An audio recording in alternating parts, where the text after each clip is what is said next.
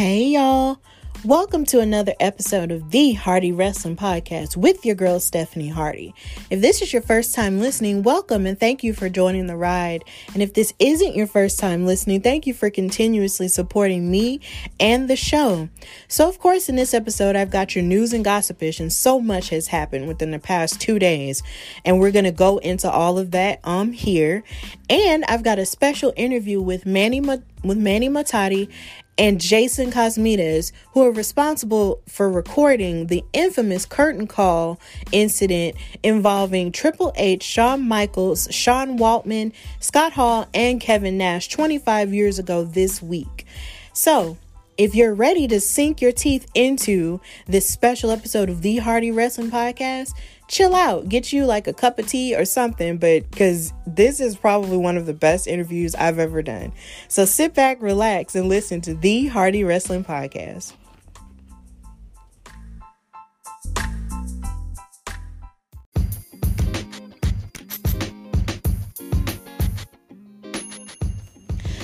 Okay, so in news and gossipish today, there is so much going on, even within the past few hours that we're going to discuss. So I just want to go into it right now. Um, today, we got word, actually, yesterday into today, we got word of NXT releases. Um, of course, a few weeks ago, um, close to the day a year ago where WWE released a whole bunch of people due to budget cuts during the first half of the pandemic. They released people along the lines of Samoa Joe, Mickie James, and so many others, right? So, starting yesterday, they made some NXT releases as well. And some of them are very devastating, while others have been kind of, yeah, everyone was kind of rooting for those to happen. So, the first person I'm going to talk about is Jessamyn Duke, who is part of the Four Horsewomen of the MMA, along with Shayna Baszler, who is a two time NXT Women's Champion and uh, I believe at this point a two time um, NXT, not NXT, a two time WWE Women's Tag Team Champion alongside Nia Jax. Ronda Rousey, who's a former Raw Women's Champion who hasn't been active, you know, in the past couple years and is now pregnant with her first child. Congratulations to her. And um, Marina Shafir, who is also married to Roderick Strong. And really, we haven't really seen any of the other two horsewomen on NXT television in such a long time. And it's kind of weird because one of the things that a lot of the fans were pushing was the fact that they wanted, you know, a four horsewomen battle between Charlotte Flair, Sasha Banks, Becky Lynch, and Bayley, you know, to go up against these four horsewomen since they were all in WWE at certain points. But it's looking like they're not gonna do that, and they've just let they've let Jessamyn Duke go. I believe the last time we even saw Jessamyn, it had to have been on Raw Underground. Y'all y'all remember that? So yeah, like now she's been cut. Um, Vanessa Borne has also been released, and she used to be a dancer, I believe, for an NFL team. I think it was the the Arizona Cardinals. And I remember the first time I saw her, it was at the first NXT live show that actually came to Birmingham at the BJCC. Um, for those who are from Birmingham who knows what that is. And I thought she was really pretty. You know, I thought she was, you know, really nice on the eyes and she had the potential to grow, but then it's just like we hadn't really seen her that much. We maybe saw her maybe twice on television, and then after that, she was just gone. And she would post on Instagram every now and again, but really, we didn't see that much from her in terms of wrestling. And I almost thought that she was going to make a comeback when they had that puppy, you know, running um, on NXT, giving the preview of what turned out to be Frankie Monet, who formerly was um, Valkyrie, I mean, Taya Valkyrie from TNA and Impact. So now she's gone, Vanessa's gone, and Alexander Wolf is gone. And that was really surprising to me because Imperium, you know, he was in Imperium, but then they beat up on him, the, the other two members um, beat up on him this past week on NXT and then basically wrote him out. So, and basically called him the weak link of Imperium. So now Imperium is just of um, Walter and Marcel Barthel and Fabian Aichner. And it's so sad because Alexander Wolf kind of made a little bit of a comeback with Imperium because Sanity basically got dismantled, and really the only people left from what Sanity used to be is Nikki Cross and Killian Dain because the because now Alexander Wolf's gone and Eric Young has been been released from WWE and now he's back in Impact. So now Alexander Wolf is gone. Um so he alluded that on Twitter he there's so much more that he wants to say but then can't really say right now um in terms of his plans for continuing his wrestling career. But we wish all of these people the best now we're going to talk about the more notorious releases that happened um, last night into today. Drake Wuertz, I believe is what his name was. He was referee at NXT for a long while. And his rap sheet was really, really long. And a lot of people on social media were really happy that he got released last night. And this is all along the lines of him sort of being problematic here.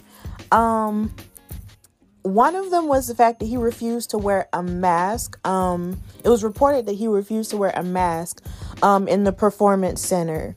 And um, it was also reported that he was suspended earlier this year and banned from the Capitol Wrestling Center for a time. And somebody found screenshots of him last November um, being a supporter of the Proud Boys and QAnon and if you do watch the news, you do know who these people are. Um, I won't get into it on here, but just know that it's really problematic that you're a part of that, you know, you you would follow these hateful groups or whatever. And he also brought more heat upon himself um after trying to weasel his way into certain roles backstage. And he also had multiple issues with people of color in the company and almost got into a fight with EJ Nduka, whose real name is Ezra Judge, and I believe he also got released too. So the last straw that for me that really kind of just hit hit it for me was when they reported that Triple H was giving a speech about Black Lives Matter last year, talking about different races and religions being welcomed into WWE. He reportedly aggressively gathered his stuff and left. And he was really critical of any wrestlers who decided to get the COVID 19 vaccine. So, needless to say, this guy was just a pretty hateful person and he was very problematic. And when those, you know, and when the reports started coming out earlier before he got released, I was wondering, you know, if if there was some way, shape, or form of which he could possibly, you know, allow other wrestlers of color to get put in danger. And I would watch for that on television, but then again, that would never happen on TV. So, but at the very least, at least, you know, we don't have to worry about that happening now because he's gone. And then today, it was breaking news a couple hours ago that the Velveteen Dream, aka Patrick um, Clark, has been released from WWE and his is definitely definitely notorious in the idea that he got caught um, possibly sending inappropriate pictures to underage girls and since then, you know, he was kind of off and on on television. He was kind of on TV sometimes, but then off TV for another time, then back on TV because um, he was hated and stuff like that. And he had turned heel to being back off TV permanently. And the last time anybody saw him, it had to be probably around November or December of last year. And he had basically just been benched. So now it's official. He's released now. And it's such a shame that you got caught up in the okey doke because he was one of the favorites that a lot of fa- a lot of fans really loved him. He was one of the favorites to get called up to the main roster at some point or to possibly win the NXT championship at some point. He was an NXT North American champion. Like there was so much that he so much potential that he had considering that he really came from tough enough and he was known as one of the most arrogant people on the show, but he knew that he was really good and he knew what he had to offer was good. And then when he created this character, it was like you know, him being this androgynous character, it was one of the best um, androgynous characters that WWE ever had, but he got caught up. So now he's gone. And it's really a shame when so many people get released at a time because you want the best for all these talented people, but ultimately, you know, it's not up to us as fans. It's always up to you know, the business because at the end of the day, WWE, you know, they may really care about these people, but at the end of the day, it's a business. So you have to cut your losses. And I really hope the best for um, some of these least problematic people who got released. Now, the other problematic ones, uh, goodbye. So, yeah.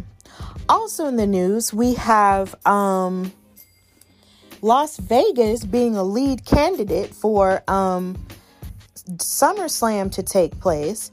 And it was reported by Dave Meltzer, who we sort of take as, you know, somebody who has news but with a grain of salt um, because he doesn't necessarily have like the best, you know, confirmation of things.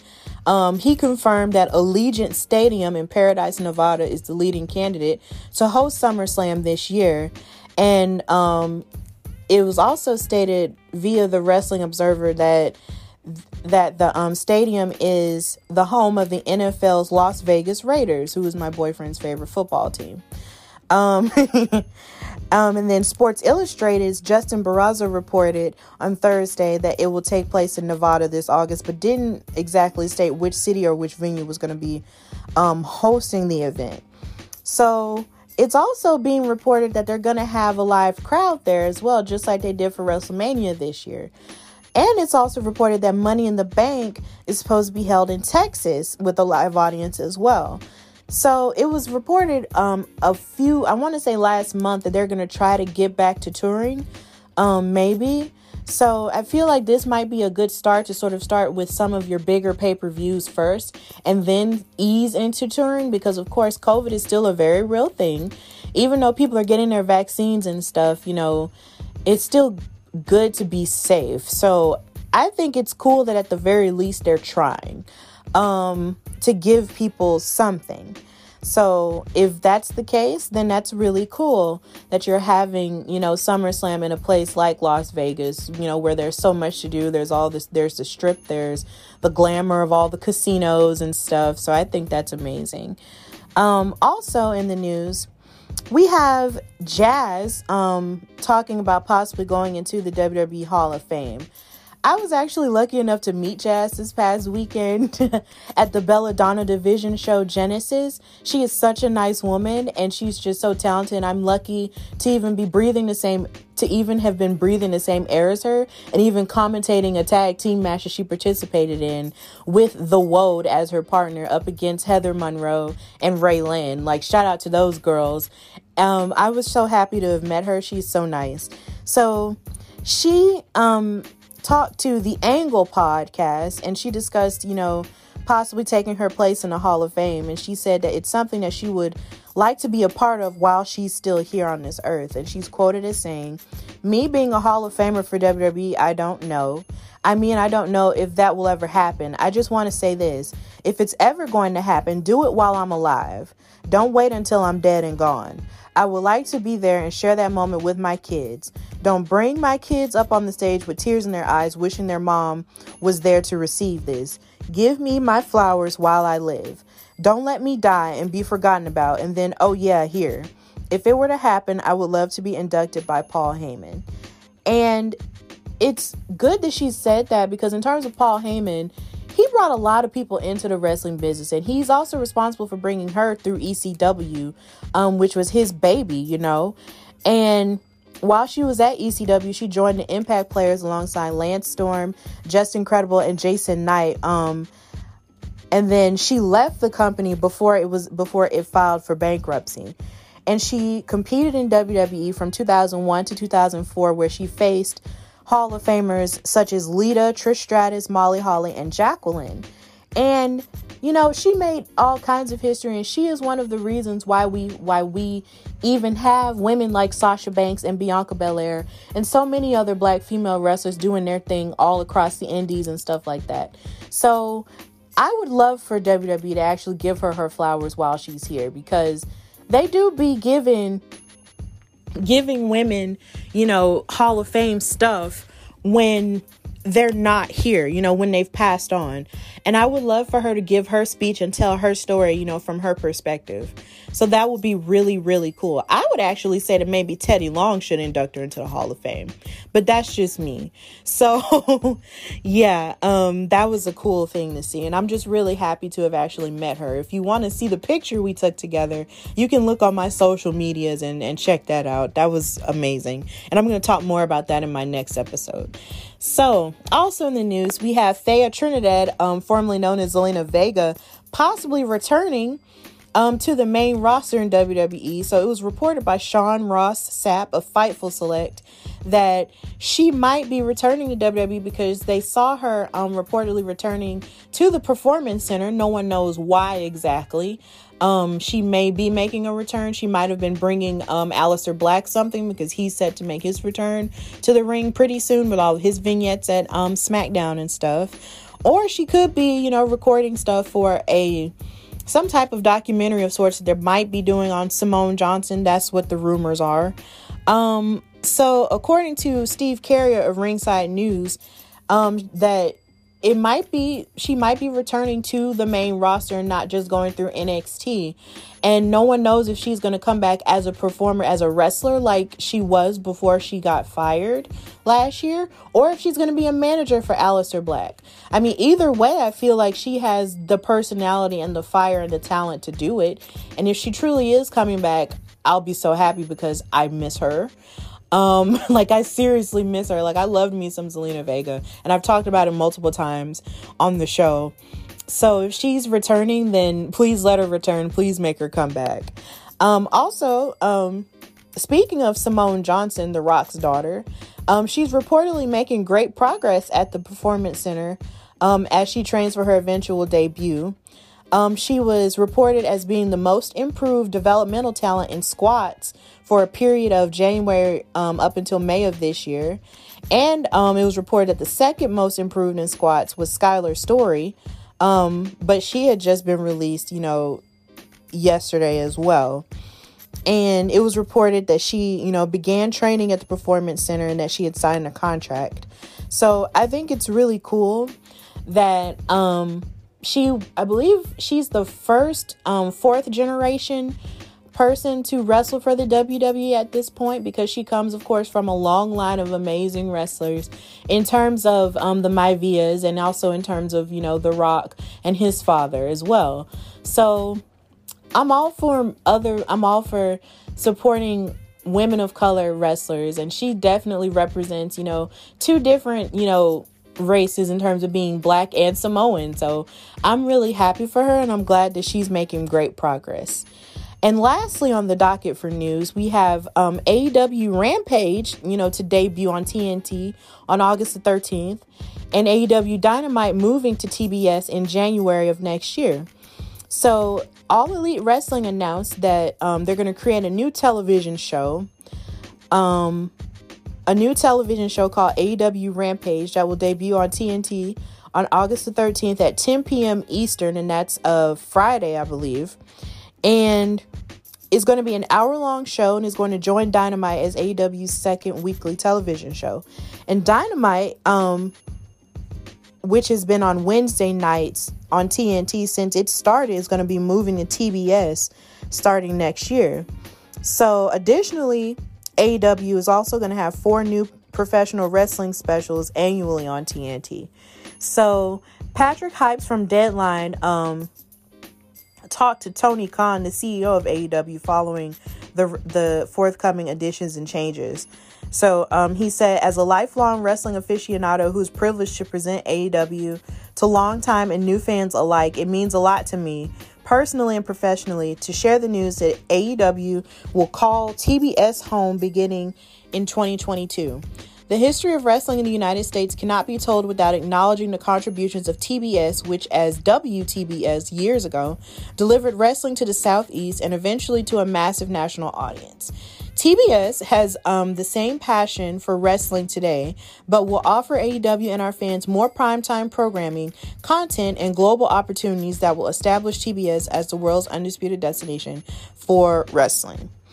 And it's also interesting that Rampage is going to come on on Friday nights after SmackDown goes off. And this isn't me trying to be really messy or trying to stir a pot or whatever, you know, do a whole war thing because Triple H has definitely said, you know, that there was no war going on or whatever between AEW and WWE. But there's someone in the AEW circle um, who has a tendency to talk about WWE and talk about, you know, how AEW sent NXT running to a completely different night in terms of Tuesdays. And I just feel that if you feel like AEW has all this smoke, then if you were going to put a show on um, the same night as a WWE show, why don't you just put them on at the same time just so you could see exactly how they could go? Um, in terms of the main roster show like Raw or SmackDown. But I guess they didn't want to do that. They just wanted to put it afterwards. So I guess maybe they really don't want any type of smoke at all, or they just want to just do something different. I don't know. So AEW is going to have more and more stuff going on. And that's a good thing for people who are huge fans of AEW. So that's going to be good for them. And that's all for news and gossipish. And now we're going to go to my special interview with Mani Mohtadi and J- and Jason Cosmides, the Curtain Call kids.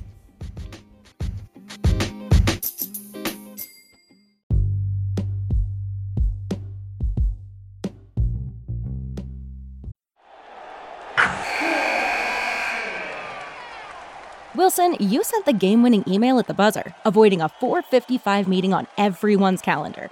How did you do it? I got a huge assist from Grammarly, an AI writing partner that helped me make my point. 96% of Grammarly users say that it helps them craft more impactful writing. Would you agree? Grammarly helped adjust my tone to navigate tough work conversations. And it works everywhere I write, so I can quickly communicate effectively your teammate used Grammarly to summarize an important document, making a three pointer. How did he do it? It only took one click. When everyone uses Grammarly, everything just makes sense. You made an incredible slam dunk to end the game. The meeting was canceled, and your team will go home champions. Go to grammarly.com slash podcast to download it for free. That's grammarly.com slash podcast. Easier said, done. All right. So, um, in this special interview for the Hardy Wrestling Podcast, I have two very special guests on the 25th anniversary of their um, curtain call video being recorded. We have Mani Mohtadi and Jason Cosmides. How are you guys doing? Hey, Stephanie. Thank you for having us. Yes, thank you for having us. Great. We're good. Great. So I'm going to ask you a question that I ask all of my guests, and that's when did the both of you fall in love with wrestling? For me, it was 1987, and been watching since. It's been a lifelong dream of mine just to be a wrestling fan. I mean, that was like my biggest passion in life was just wrestling and everything about it, inside and outside the business as well. And uh, for me, I would probably say around the same time. I remember my first memory of watching pro wrestling was like Saturday night's main event. Uh, I remember uh, remember seeing like Andre and Hogan, and I just became just hooked on it after that. And um, that's that's that's how far I go back. Okay. So who were some of your favorite wrestling stars, you know, growing up as you were watching it back then? Oh, for me, I would say uh, Hulk. You know, Hulk Hogan, uh, Ultimate Warrior. Um, you know, Demolition, uh, um, Mr. Perfect. Uh, who else? Let's see. Uh,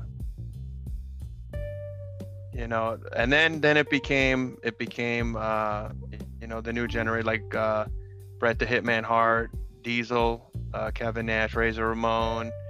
Uh, yeah, that that that's that's those are the ones that stick out for me. What about you, Mani? Well, obviously, you know of all time, Shawn Michaels. But if you go back, Demolition, of course, you know Rick Rude, Ted DiBiase, Macho Warrior. You know, Jake. I mean, you can't forget that. mostly guys from the 80s, but if, you know start going to the 90s, you know, Mike Awesome, you know, uh, just about everybody in ECW.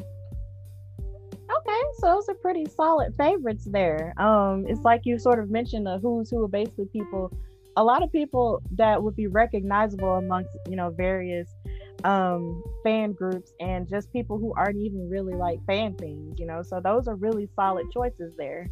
Um, so were your family members ever into wrestling at all, or was it just a you guys thing? Well, me and my brother used to go to uh, shows a lot, and uh, then Jason became my new brother, and we started going to shows a lot. And my dad used to take me to uh, ECW events, and then me and Jay used to go to ECW events as well as WWF and WCW shows. Yeah, no, for me it was uh, it was just me and, and my house. Uh, I think I tried to get my brother involved with it, but uh, no, he wasn't he wasn't interested. And then you know I went to a few events. Was I was young, so you know my, my dad went. And then as I got older, I went with my friends. You know, met Mani in high school, and and we started going to to house shows, and and he introduced me to ECW. Went to ECW, and uh, pay per views, and and yeah, that's pretty much. Uh, that's pretty much uh, you know my uh, my history with uh, going to uh, going to events and being a fan.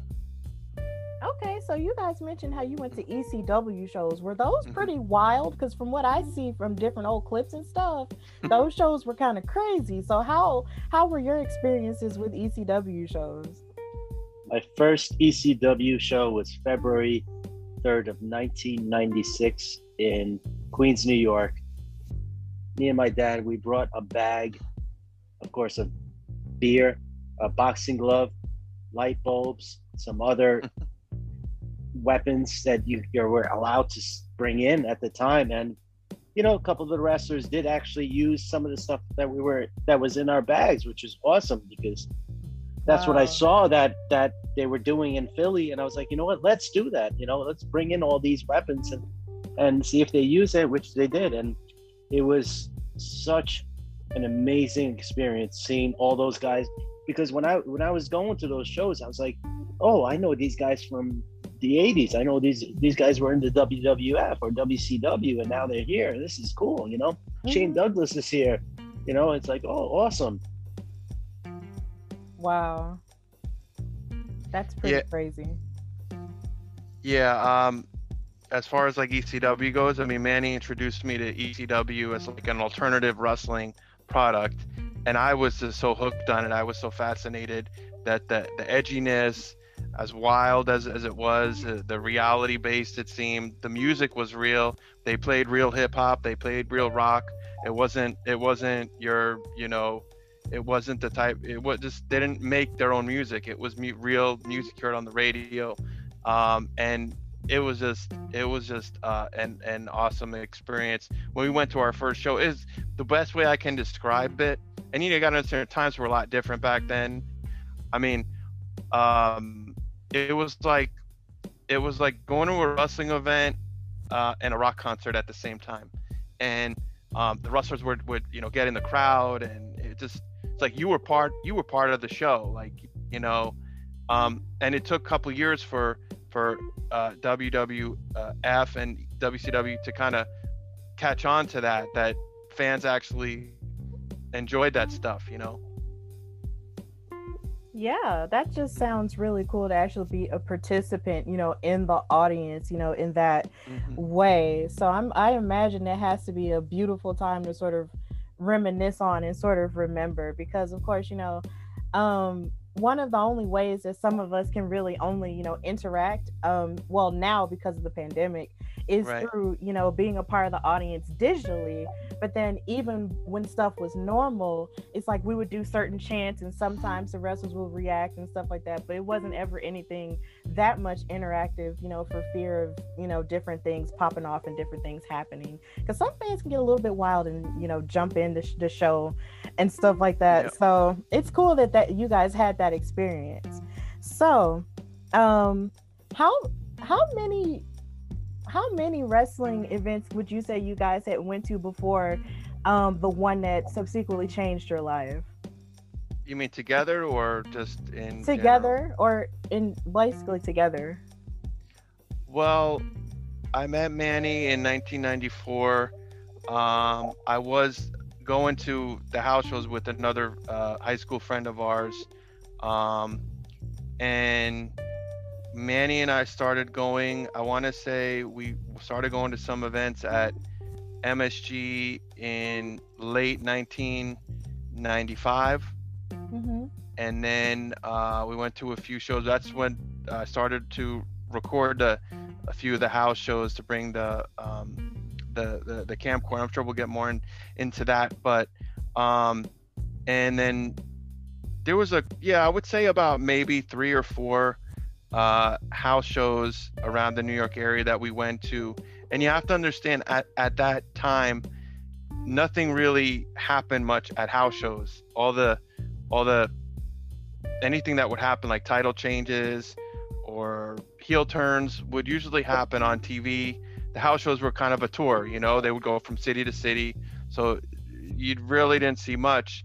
And um, I remember, I think at some point, I don't know, at some point, Mani was like, you know, why are you taping this for? Nothing happens, you know, you know this, you, you've been to these shows nothing ever happens you know You're wasting your time. you you're know? wasting Yeah. your time you're What- you're What are you doing? ta- this uh, same results every night, and the title changes, and then a minute later goes back to the person. You know, it's like it's a house show. What do you expect? Stop doing this. You know, it's not worth it. You're you're, you're risking yourself getting caught and taking your, your camera away you know And I'm I'm glad he didn't listen to me because otherwise we wouldn't be here. If he would have listened to me, then I would have. You know, Yeah. and it's so funny because even when you go to house shows now, um, so I was just telling Jason earlier, Mani, that I'm from Birmingham. Um, and so whenever Yes. house shows come here, you know, it's still cool to go see, you know, even though you Mhm. know it's not the live television show, but at the same time, it's like you know that basically nothing major is going to change except maybe a couple of times. Like it's been a couple of times in the mo- in more recent years where stuff has changed, you know, and titles have changed and stuff like that. But it's really, Right. really rare. right So it's just, you know, it's just really cool. You know, I actually enjoy going to house shows. Um, and I really just miss live shows, period, at this point. Like I cannot wait until everything sort of, you know, gets back to normal so we can start going to live shows again because those are just my favorite things um to Yeah. do. yeah i hear what you're saying you yeah you're saying you and everybody else so believe me once once they can start filling the seats yeah they're gonna have sold out sold out shows um no doubt about that a lot of people miss that Yeah, definitely. Like I was happy to see live fans at WrestleMania this year, even though it was so few and stuff like that. But it's just the principle of just seeing them there. Like that was really good. Like that, yeah that made me feel. the fans happy. mean a lot. The fans mean a lot. I mean, even before the pandemic, some of the shows were piped in crowd noise. I couldn't get with that. Now it's like, okay, you're invited to Thunderdome. You can you can do this. You can do this. You can't do that. Can't do that. There's ten things you can't do. You can't wear this type of shirt. You can't do this on camera. This, and otherwise they'll just boot you. You have to cheer for who you they want you to cheer. You have to boo for who they want you to be. Boo. It's like, oh man, that's too much. There's too much to take in. yeah, Yeah. it's a lot.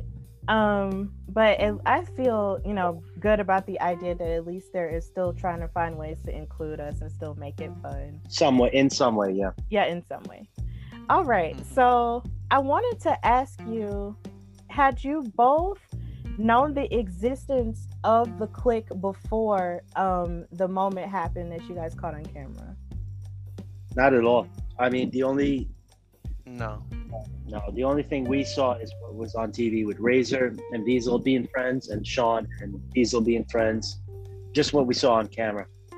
Nothing about Hunter anyway. And I had a 800 hotline back then, and I had no idea that Hunter was friends with all of them. And I had to know everything back then because I had to update the hotline every day. And uh, no, we had no idea. okay so what type of hotline was this because you mentioned that and i don't i don't exactly know what that is because around that time i was like maybe two years old So, what was that? Back then, it was. Uh, I started around like '96. It was an 800 hotline, which I had three lines. One was a 1-800 news line. The other one was a question and answer hotline where the fans call in and then I answer their questions. And then the third one was a merchandise hotline where they can buy tapes or VHS copies from me for certain shows. And it, it got pretty popular because I actually got the number on Raw on a sign when I was in the front row, and that helped it out a lot, a lot too. Back before when, uh, back then we had basically just wrestling hotlines where you would call into or dirt sheet writers.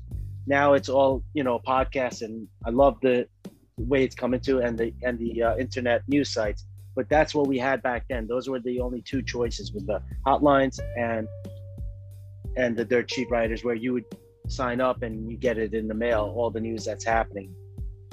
Yeah, and most of the time when we got them, it was late. you know. Yes. Like That's stuff thing. already happened. It's like we're reading it and it's like, what? Wait, we already know that. That you know they're they're uh, telling us the the raw results. You know the superstar results because they already they already happened. You know because a lot of the times they did the the recordings and or tapings and it was like weeks out.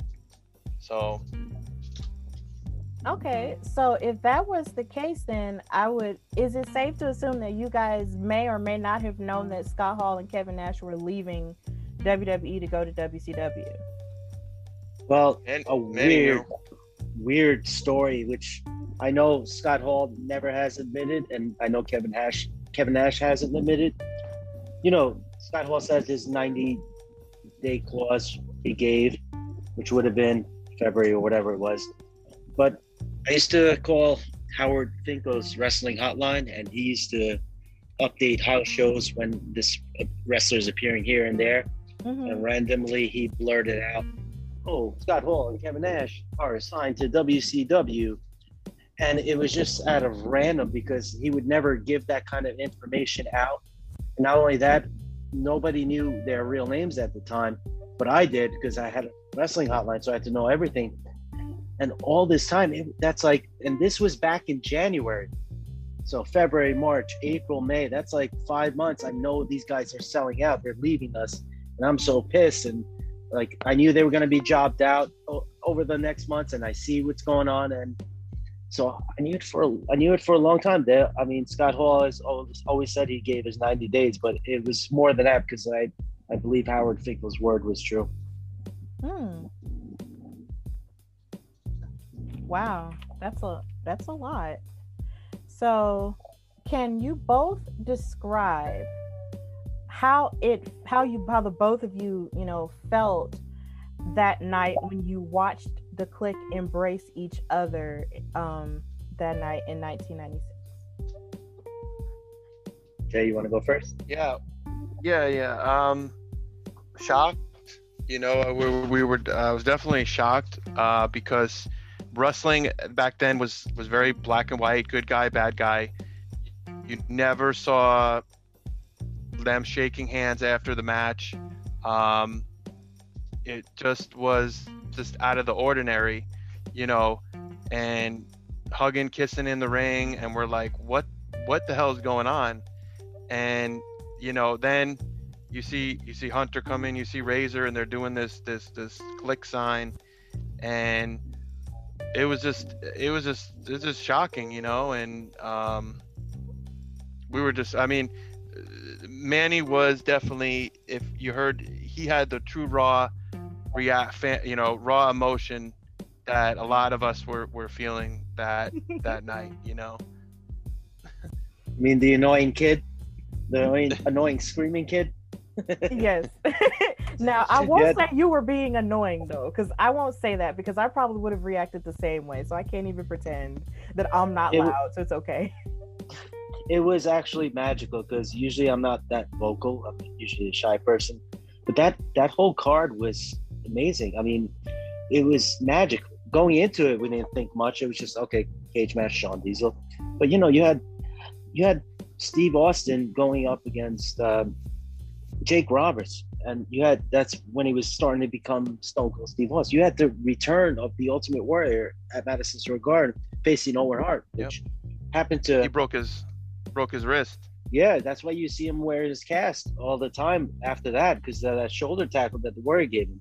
It was the night the tag team titles changed and state changed Yes. at, at, at the Garden. Th- and- that was on Raw the next, yeah, the next day. but that was that was pure pure emotion you know because it just mind blew me not just when it's like face turn heel turn when diesel lost he was a heel and then a couple seconds later michaels embraced him. Okay so here you go kevin nash. Now he's face again. And scott, scott hall comes out. All right this is cool. And then when hunter comes out it's like mind-blowing because why is he even coming out you know? It's like what's the point of this? And it, it was incredible that night. And we purposely sat in the 300 sections all the way on top so we wouldn't get caught with the camera or we wouldn't get it Man, he taken knew away. In the He knew I had that figured out. I had that. uh, yeah, can't get too Jason, close with a camera. That that was Jason's idea. No, let's not sit in the 200s. Let's not sit in the 100s. You know, that's where all the lights are. Everybody sees us. We, he purposely got us tickets for 300s. Let's sit far back. Nowadays, it's different. Like in the last few years, we are always in the front row, but back then we purposely went in the back. And Jay, I want you to tell the story that how everybody thinks we sneaked in or smuggled in the cameras. Why don't you tell them how we really got it in? Because yours, what you tell me all the time is like the actual truth. Yeah, yeah, um, yeah. But I, I did want to say about um, like Manny said, it wasn't just the um, the cage match, the curtain call that was special that night. The whole the whole event was special. I mean, it felt like a pay per view event, and it was a house show, and it was non televised, and that's what we were like. We were really excited about about going. I mean, a Sunday night is a school night. You know, normally our parents would be like, "No, you're you're not going to to New York City," which was like about a little over an hour train ride away. Um, you know, it was a school night. I mean, it was like in May. It was almost the end of the year. Finals were coming up, and uh, we really wanted to go, and and we're we're we're glad that we did. But um, as going back to with with with the camera, a lot of people think that the cameras, unlike today, they're you know on your cell phone. They're they're, they're like pocket cams. They're just uh, sorry. They're just easy to. Uh, yeah, they're just more you know uh, portable. Back then, the the VHS cameras gen- generally were, were were bigger. I had a VHS C camera, which was like half the size, and the little tapes actually fit in like this little shell that you would play in a um, sorry, you would actually play in a in a regular VHS in a VHS uh, player. So the camera wasn't that big, it wasn't that heavy. It actually fit in a in a in a in a, in a, in a camera bag, and just enough that I had enough batteries and tape to tape about two hours, maybe two and a half hours of the of the uh, the event. So um, on uh, if Mani remembers on extended play, the poorer quality, yes, but you EP, get more. yeah. You get Six EP, hours you- on, you a, get- on that one. Six, four, and two.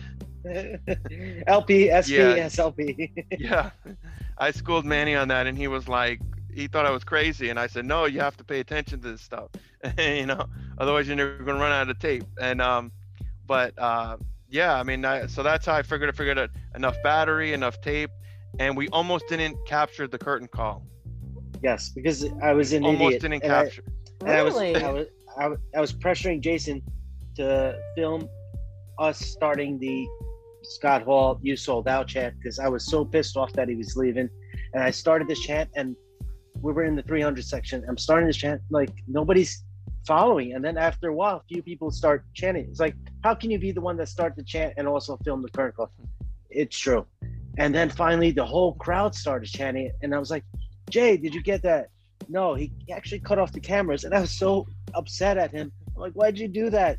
But he did it for the right right reasons, and he his mind was somewhere else. He he probably said to himself, I got to get this cage match on tape in its entirety. And if it wasn't for Yeah. that, then he maybe he would have gotten the full finish to the match, but he wouldn't have gotten the curtain call, and then we wouldn't be here. right right the yeah the battery or the or i would have ran out of tape it was it was cutting it pretty close Battery or tape, um, and I'm glad all these times he didn't listen to me.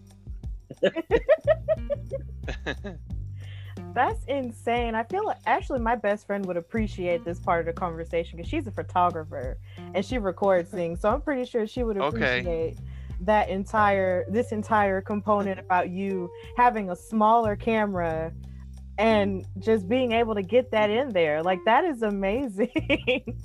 And you Oh, didn't man. mention how you you didn't even mention how you got it in though. You you have to tell them that. how you got the camera in all the Um, time. Six, seven times we well, did it, I, I right? Yeah, yeah, and I had a. It was a regular. It was it was a small bag, and it was just. I don't know what else I had inside the the bag. Maybe drinks or food or something. But I was able just, and the, the, I remember at the garden they were like, "What's this?" And I said, "Oh, it's just a regular. It's just a camera." All right, you know. And there was an incident, uh, like a boxing incident that happened where there was like a riot that broke out. I believe it was like late '95 or early '96 and I remember the security was even more tight at the garden for like for for uh, events in general. Mhm. So I, I actually I said, well, they may not, you know, they, they may not even let us in with this thing, and then what do I do? You know, um, but to my to my recollection, we never planned like, okay, let's hide this camera here. Let's hide this. You got your tapes, hide, hide them here. I remember Right. we just walk in. You had your camera on your side, this and that. Because the, the security would never think that the 16, 17 year olds would go in and videotape a, a house show. For what reason they need to. right, You you would just open it up, and if they actually asked, you would actually open it and say, "Oh, it's just a vid- camera," and then they- they look at it and they let you go. And we just walked in. We never smuggled. We never Right. hid it. We never planned it. We never said, "Oh, we might get caught." But that was not on our mind. Our mind was, "Let's go in, enjoy the show, and tape the show." okay. yeah, See, now I don't think that would happen, but or at least here in Birmingham that would not happen. But basically what you're saying is they just let you in with the camera because they just didn't expect anything bad. Out Yeah, we it. never hid the camera. That's Yeah. cool. That is really Yeah. cool. I know being in Madison Square Garden had to be amazing too. That's like the mecca of wrestling, right? oh yeah. Oh my god. Every time it felt it felt like special, you know. And and they they always put on a good show there, you know, especially especially the uh, the cage matches. Um, cage matches were rare for house shows. I don't know, and and it was just it was just special to um, to to to to go and to see it live, especially the the old cage. You know, they don't they don't do those cage matches anymore. No, not that stuff. Of course. Mm-hmm. Yeah, well, maybe one day I'll make it. We'll see, and I'll possibly see Barclays too. Well, you never know. So, Yes. did you ever expect the footage to reach WWE in any way? Well, it actually leaked out accidentally to a dirt sheet writer. Well, not accidentally, but I I was Deliberately. upset at yeah, I was upset at Jay, and I I leaked it out to Well, a it, yeah, dirt I sheet mean, writer. I made a copy for him, not knowing he was going to screw us over, and then boom, it airs October of '97 Raw, not knowing that we're going to see our own footage. Here we are. Oh wow, it's like what what is this? That's our footage. Why is it doing that? Two things I was upset about. One was the fact that they aired our footage, and I had no knowledge of that it was going to air, and why was this not this footage stolen? And two, they blocked out our voice. But the other thing was I thought about was like, wait a second, why is WWE's quality so bad? Because it's been copied over and over and over and over. And that was the first time it ever aired anywhere. And then years later is when it actually blew up. It never blew up until like the 2000s later now and now now it's like ridiculous because nobody mentioned back then oh you guys are responsible for taping that. You guys are responsible for austin 316 you guys are responsible for the attitude era. This a triple h punish this that. None of that came to light until like a few years ago. I don't take responsibility for that. I think it would have happened anyway but it's Right. nice to know that people think of that but they're the quality of their tape when they aired it, it was like, oh, at least they could have gotten a nice quality tape of it. And uh, speaking of the tape, I might have one right next to me that could be the original. That's Oh, boom. oh, look at that! Look, That is so the, uh, cool. these are yeah, these are the regular stickers from the magazines from the '90s. uh-huh. Because Stephanie, back then, it wasn't considered the curtain call. People didn't call it anything except maybe farewell to the Kliq. So I just called it, and Jason just called it MSG bootleg or MSG uh, fair. Um, what would we call it? The Kliq tape. It's on a VHS tape with other stuff on it, and this this tape has only been viewed three times to protect its quality uh-huh. and that's why the tab is ripped off so it can't be recorded over but this is this is tape actually so Oh. that so this is the part that a and e didn't i guess because of time or whatever they Mhm. edited my one hour interview into two minutes which is cool still but they didn't air this part but here you are seeing this live and in person Oh, that's beautiful. that's the current yeah that's the curtain call tape Yep. I'm a sucker for nostalgia. all all all thanks to jason he did this for me Wow. That is so cool. So did so basically the company didn't necessarily reach out to you guys in any way, you know, after that point back then, but had they reached out to you like years after the fact? the, the thing is, I never acknowledged that me and Jason were the guys that filmed the curtain call for many, many years, maybe 10, 15 years or whatever it was, because just I was so upset how it got leaked out. So I never really reached out to WWE or anything like that. It was it was Jason that I think back in 2014 that reached out to them and said when they posted uh, the video of the curtain call that hey we were the guys me and Mani filmed this footage. That's when the WWE contact, contacted us for the first time in 2000, late 2014 for a Kliq DVD that was coming out. Mhm. Other than that, I would not even tell my friends, like even my close friends, my wrestling friends, the people I did pro wrestling with, anybody. I would just take it out of my mind like I, it never existed because of the fact of how it leaked. So it bothered me a lot. But now I'm just I'm open to it. I'm I talk to all the fans. I everybody that messages me every day, and it's it's nice. It's a nice feeling to know. But but the thing is, I always say this: most people don't. they- Most people think I'm the guy that just filmed the curtain call and that's it. But Jason was the one that actually filmed it. He's the one that brought the camera. I was just tagging along as, you know, it was just it was just so much fun doing those things.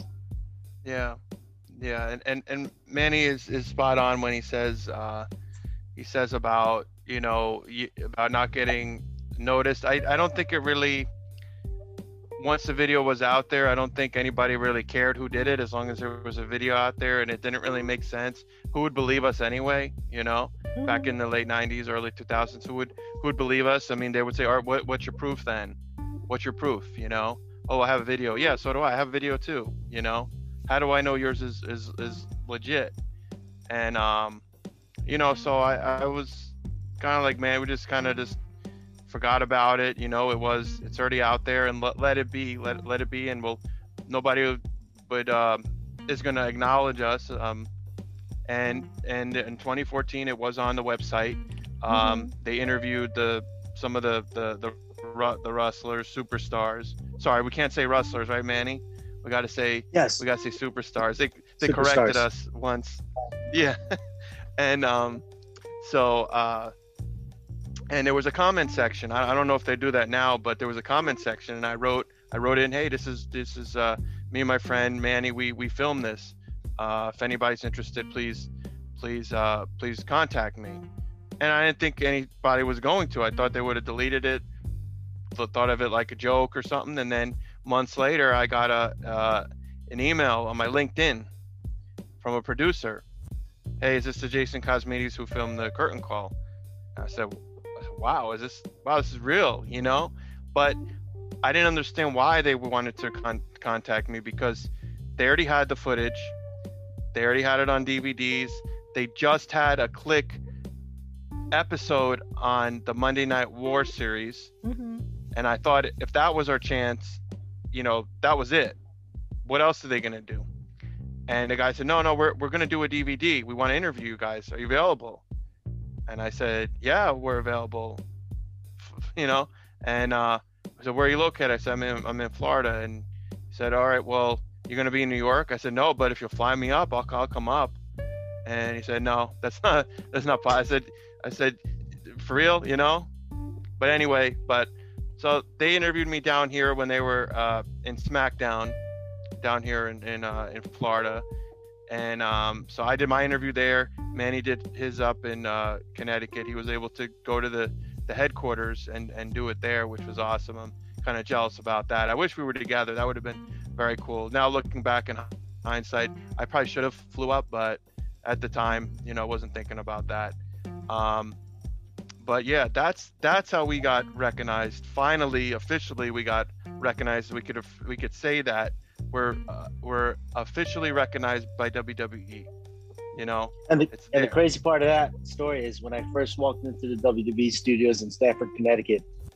Kieran, the WWE producer, he said, "We've been looking for you guys for a while." I'm like, in my head, you could have found us so easily. We were yeah. already on Wikipedia or wherever. I was like, "You serious?" Wow. And yeah, and there yeah. there's a guy working there that knew who we were. Of course, because he's the one that played the rib on me on the phone. The time we got arrested with Triple H and uh, Scott Hall, it was actually mm. Scott Hall's idea to get us arrested on backstage on Monday Night Raw, but it actually happened years before with our friend who works with WWE on the phone with me. Told me, you know, since you taped it, you know, the WWE is going to send you a lawyer, um, a lawsuit, because because you acknowledged that you were the one that filmed it. I tried to get out of it, and after a while, he's like, "Oh, I'm just ribbing you. It's a joke." I'm like, "Oh man!" After all that, so, and I and and I guess, like Mani said, I guess that was probably one of the fears we had is that there may be some legal ramifications, but I think because we were kids, we were under 18, I think we were good. And the fact that they're just using the video, I mean, if they were that bothered by it, why are they using it? You know? I mean, they got that thing all over the, you know, it's all over the place. They they love it because they don't have their own. You know, right. they they turn they turn their cameras off. Yes. you know. Mhm. And normally you would think they would get something like that, but then they didn't. So it's just like, well, it's yeah. theirs, you know, let's just use it. And yeah. it's and it's it's cool that it turned out that way. So I can't even, you know, that's just an amazing story how that turned out for you guys. So I want to ask you, do you feel that your footage um, was sort of the prerequisite for where kayfabe is or isn't um, in this day and age for wrestling in terms of social I, media and interviews? I think um, it helped break kayfabe and you know change the business for forever, as a lot of people like to say. I mean, I can always go with that, even though. But uh, can you imagine this if this happened? Let's say in the 1960s or the 1970s in professional wrestling, if we were the guys that filmed something like this happening, what would happen is we would get death threats from the promoters. We would be hated by the fans. We would be wanted to be killed by the fans for doing something like this in the 60s and 70s.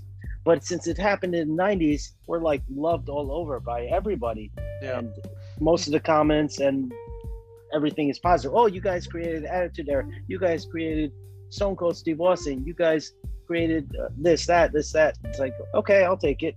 I mean, everything's positive now, but if it was back then, can you imagine? We wouldn't be alive today. We'd be killed. yeah, yeah, and and it's Mani. It's funny that you that uh, one of the things I wanted to to mention. Uh, I still didn't, unfortunately, I still didn't finish watching the full Shawn Michaels documentary. I think I'm about halfway.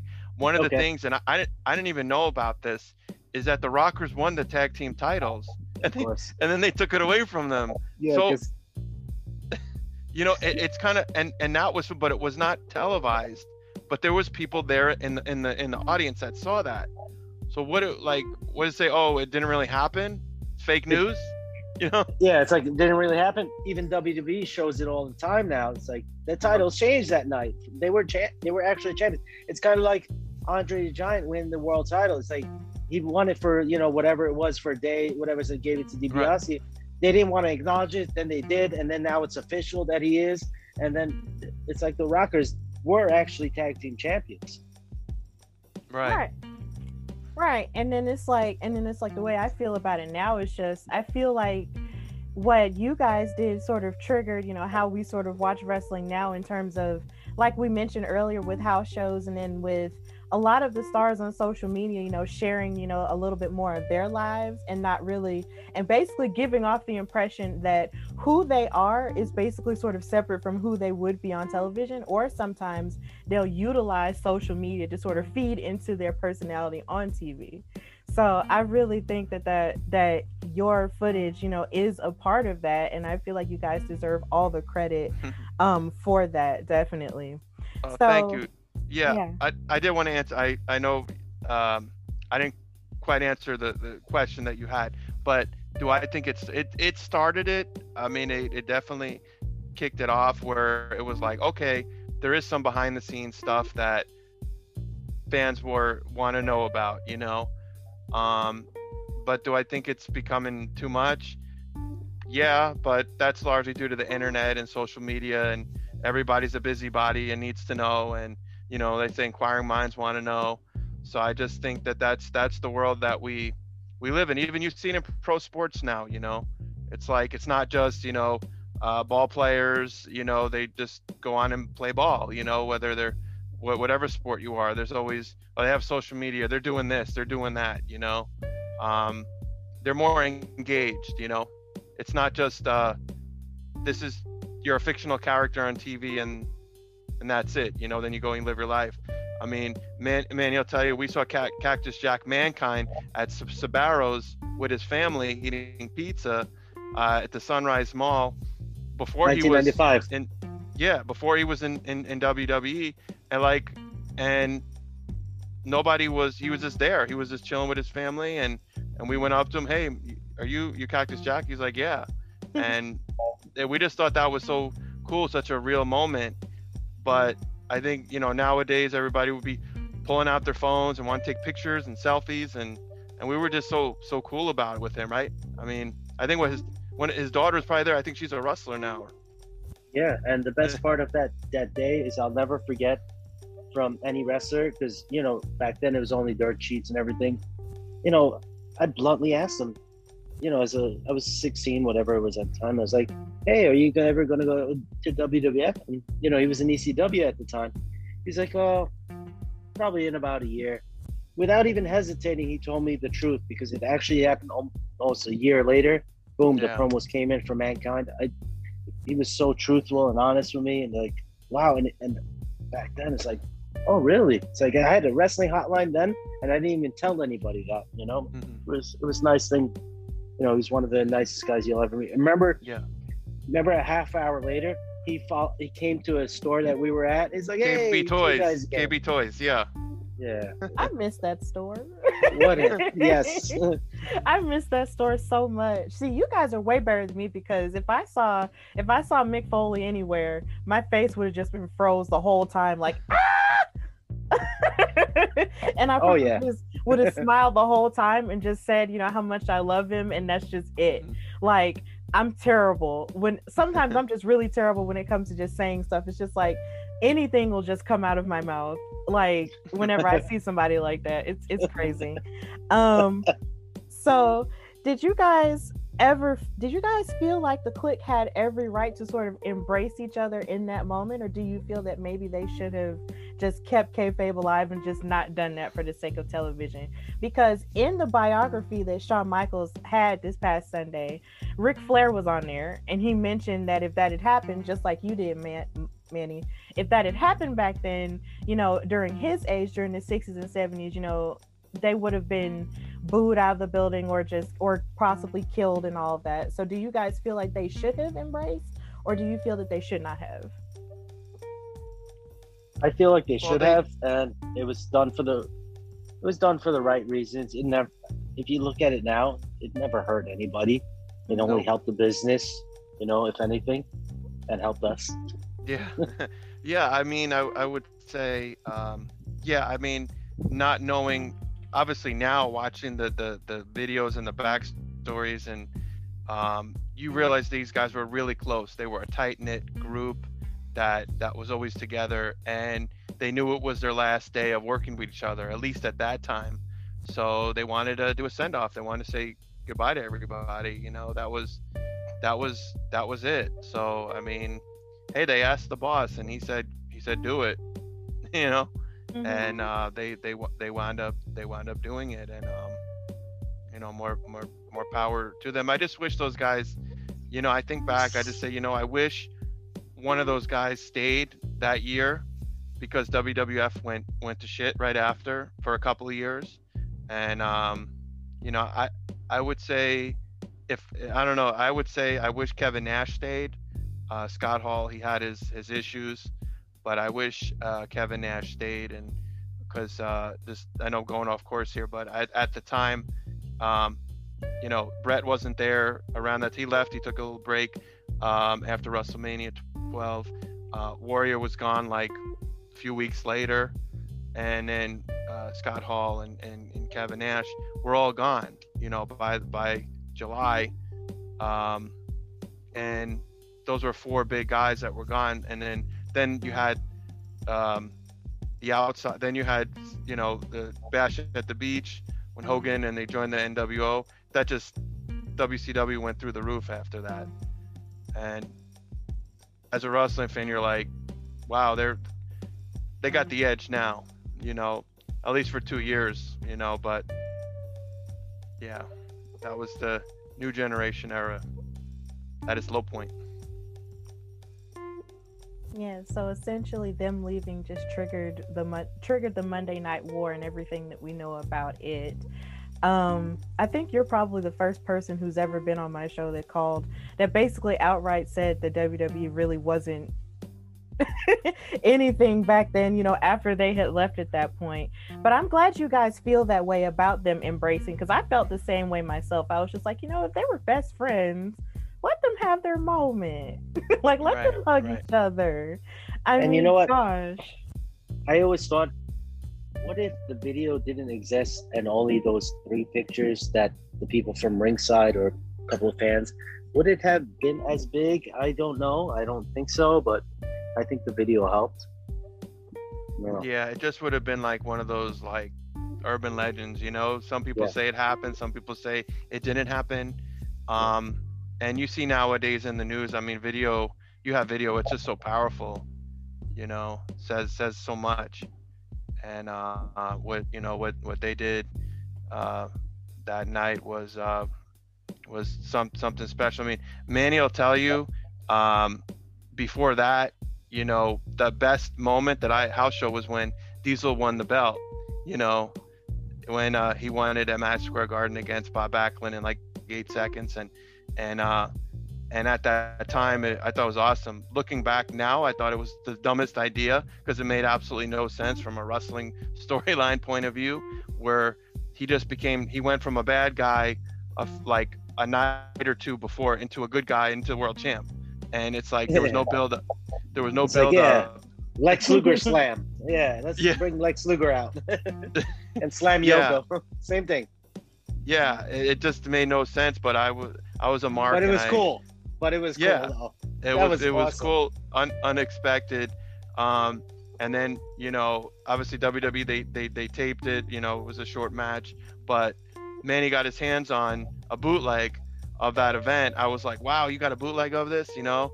And Mani, the quality was it was poor. It was like a the generational loss, and and uh, what prompted me to start taping shows is that just buying a lot of these bootlegs from these tape traders that I pay, pay like 20, 25 bucks for of my, you know, my uh, shoveling snow money, which was a lot back then, you know, and it just was just poor quality. It was like, you know what, I can do a better job than this, and I will do a better job than this. You know? he has. yeah. You know, just didn't yeah. have no idea that I was going to be uh, taping the the most memorable uh, wrestling moment of the 90s. You know, or most controversial moment if you want to you know okay so i want to ask you how has it has this moment exactly changed your lives for the better in terms of the present uh, for me, it, I actually acknowledge it now. I used to just hide away from it for years. Now it's like pretty much an everyday thing because I get messages all the time, all the time. A lot of similar questions, but that's okay too from fans all over. But I'm okay with it now. You know, everything's good. You know, I'm okay with being known as the curtain call kid or being the guy that was annoying or was the screaming Mark. And, you know, Jay was the guy with the camera going hmm. crazy. So I'm I'm okay with it. It's cool. Yeah, same here. I, I don't really it doesn't really change me. I just think it's cool, you know, to just just get recognized. You know, something we did as as a kid. I mean, if you told us back when at the time, hey, uh, you guys are going to be recognized. You guys will be on DVDs and such, and and podcasts and, and all that. I would have said, I would probably would have said, no way. You know, I probably would have, I, I wouldn't have been able to comprehend it. But um, you know, I'm not. I don't have. I don't have a, a presence really on social media. Um, I have a, just a Facebook page, but I just, you know, it's for family stuff. But um, no, it's cool. I just I read the comments on YouTube. Um, very interesting comments from fans, and I do I do um, I do reply from time to time. A lot of mis- misconceptions, you know, that people feel they think we're like you know millionaires. They think you know they they think that um, that uh, you know they just think that we that WWE bought the rights or something. It's just it's just it's it's a lot of crazy stuff that that people think, but a lot of people don't realize is that uh, legally um, what we did was wrong, and, and uh, you know it just. Um, what about the it, confiscating comments? Everyone's oh they confiscated the tape. yeah, right. Yeah, yeah, they thought that they confiscated the tape, that they they, they, they took everything from us, and and then you know, but um, no, but there was once where they did confiscate uh, at a Nassau Coliseum. Got a little too close to the ring. Thought maybe I can film a little closer to the ring, mm-hmm. and, and, then like security guard said, they basically said, "Give me the tape," and I had to had to give up the tape. But uh, fortunately, it was a, a, really weak house show. You know. Good, and and the, and I always mess with them. I would say, the reason why they took your tape because I wasn't with you at that one. You brought your other friend. yeah. wasn't looking out for me, you know. But uh, yeah, just a lot of a lot of cool stuff, you know, a lot of cool cool comments, and it's just like I just think it's it's basically what's happening with everything to, today. You know, n- nostalgia is big. What what didn't seem as popular back then is now popular now because people, are, especially during the pandemic, they're reminiscing of the good times, you know, and and I think that's that's very important that we all reflect that yeah, the, you know, times were good and they will be good again, but we got to get there.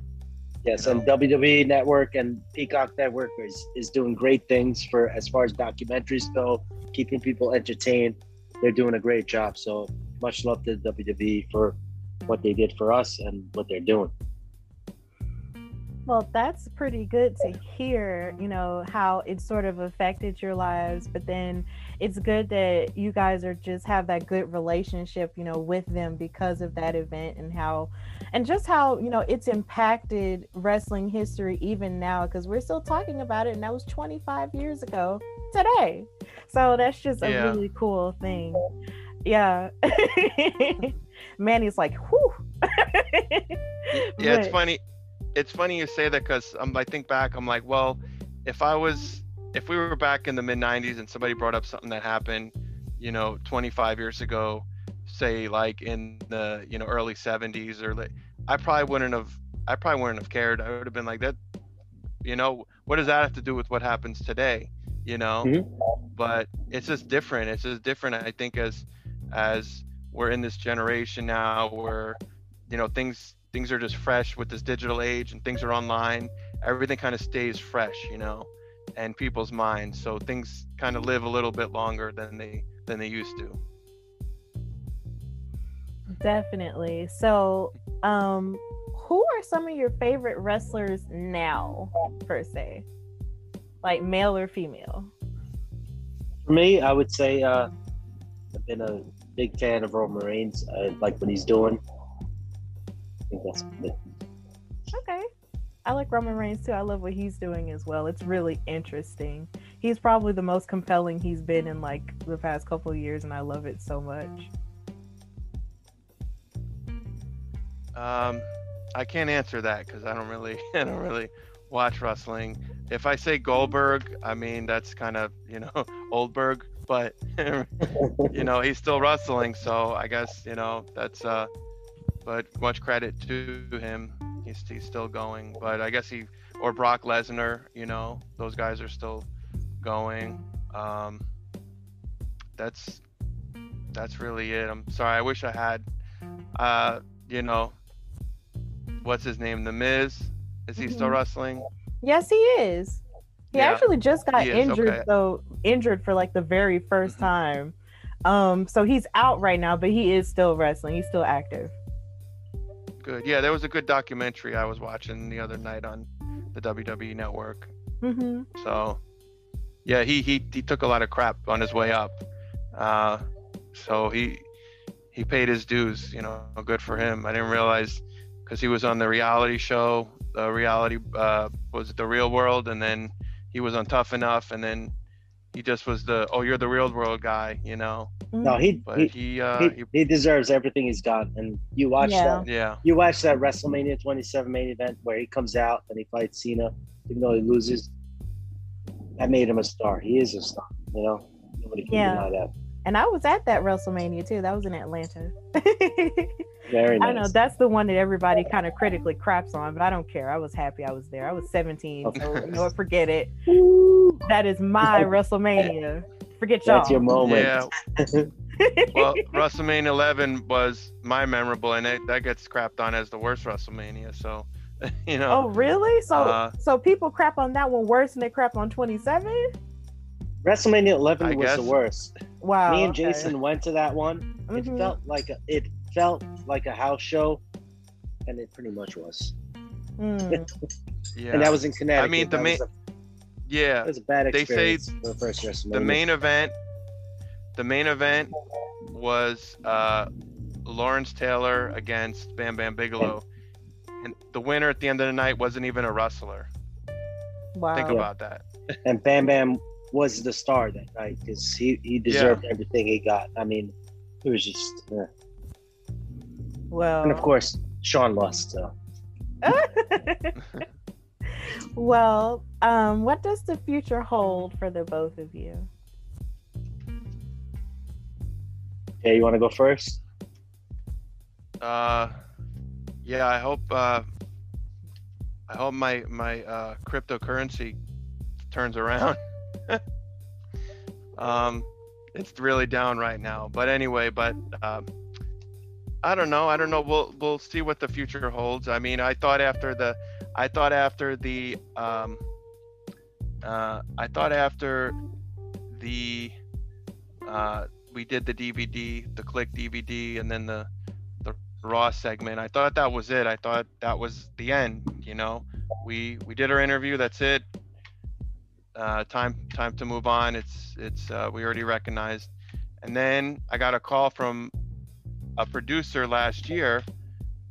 Um, con- he contacted me. Um, wanted to do the interview for the the Shawn Michaels DVD, and I talked to him for about an hour, and we were he just he was not did not really know too much. He was an old school wrestling guy, but he wanted to know more about the curtain call and what happened and how how we got involved. You know, what was our involvement with the whole uh, recording and all that. And I and I explained to him and and it was like the height of COVID. It, it was like the the peak of COVID, and he was gonna come and interview me. He interviewed Mani because he's up in up north and unfortunately due to covid it, we just weren't able to get together uh, so so mani was able to to take take the torch oh it's i don't know what the word the word is but uh he Steal was able spotlight. to steal the spotlight yeah and um uh so he did he did a great job representing uh, the both of us and uh interviewed for that and then I don't know. I don't know what else the, the future holds. I mean, if WWE calls us for some some special event or something, or or maybe they might have a, you know, a um, real um, what's the word like a type of uh, I don't want to say Hall of Fame with uh, if they have like say that. memorabilia, memorabilia. You know, maybe we'll we'll we'll have something there, but I don't know. They still have to have a they still have to have a building. I'm sure they'll have a wing of nostalgic stuff. You know, that's why they probably have this show. But um, we'll see. We'll we'll we'll see what happens. Uh, I just wish all this happened like, you know, not 20 uh, something years later. I wish a lot of it happened sooner when we were we were um, younger. But you know what? Hey, it, it it's happening now because the times have changed. You know, and and that's that's great. So count your blessings. Absolutely, I agree with you 100. percent And uh, for me, it's just as far as wrestling or WWE. I mean, I'll still keep doing these podcasts. Um, at first, I was against them. I didn't really want to do them. I, I told myself that there's no re- no need for me to actually do them. But I said, you know what? Let me do them. They're fun. And I told Jay I'm just to cancel all of them. But it turned out the other way. Jay talked me into it, and I said, you know what? Yeah, I'll, I'll do all, I'll do all of them that we're booked for. And uh, probably in about I don't know. I'm guessing five years there might be physical WWE museum. So that's probably our next place that we'll wind up in for the tape, obviously. And uh, so looking forward to that. Okay. Well, Mani and Jason, I just want to thank you from the bottom of my heart for being on the Hardy Wrestling Podcast. Um, thank you, Stephanie. Yeah, Pleasure. like thank you guys so much. Like I'm really honored to talk to you both. So if you can just tell people, you know, where to follow you and where to, you know, find you on social media and just anything that you've got going on and stuff, you you may do so now. Sure. I'm on Facebook, Mani Mohtadi, M A N I M O H T A D I. And then I'm also on Instagram as WWE Curtain Call Kid. That's all. And um, yeah, like I said, I just have a Facebook page with, you know, my my name. Uh, if anybody wants to, feel free to reach out to me and message me. I'll be more than happy to uh, reply. And uh, that's really it. And yes, he's the real curtain call kid, not me. I'm just, I'm just the annoying guy. We're we make a good tag team. Exactly. exactly. Well, thank you guys so much for coming on the Hardy Wrestling Podcast. You guys take care. Thank you, Stephanie. Thank you, Stephanie. Take care.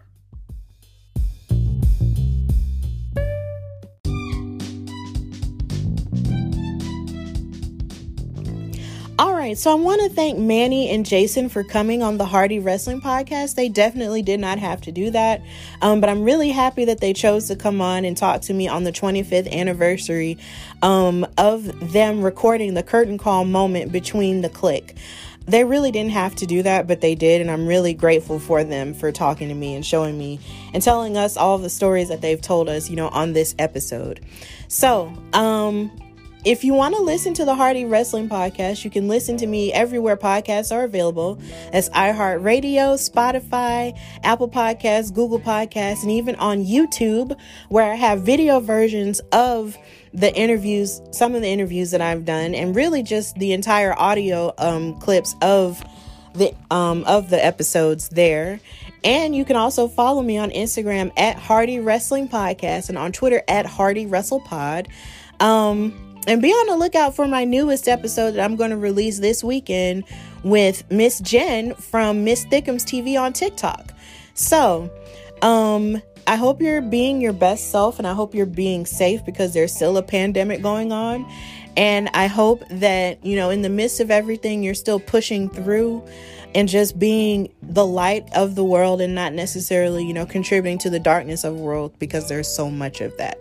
So, until next time, really until next weekend, this is the Hardy Wrestling Podcast with your girl Stephanie Hardy. And until next time, bye y'all.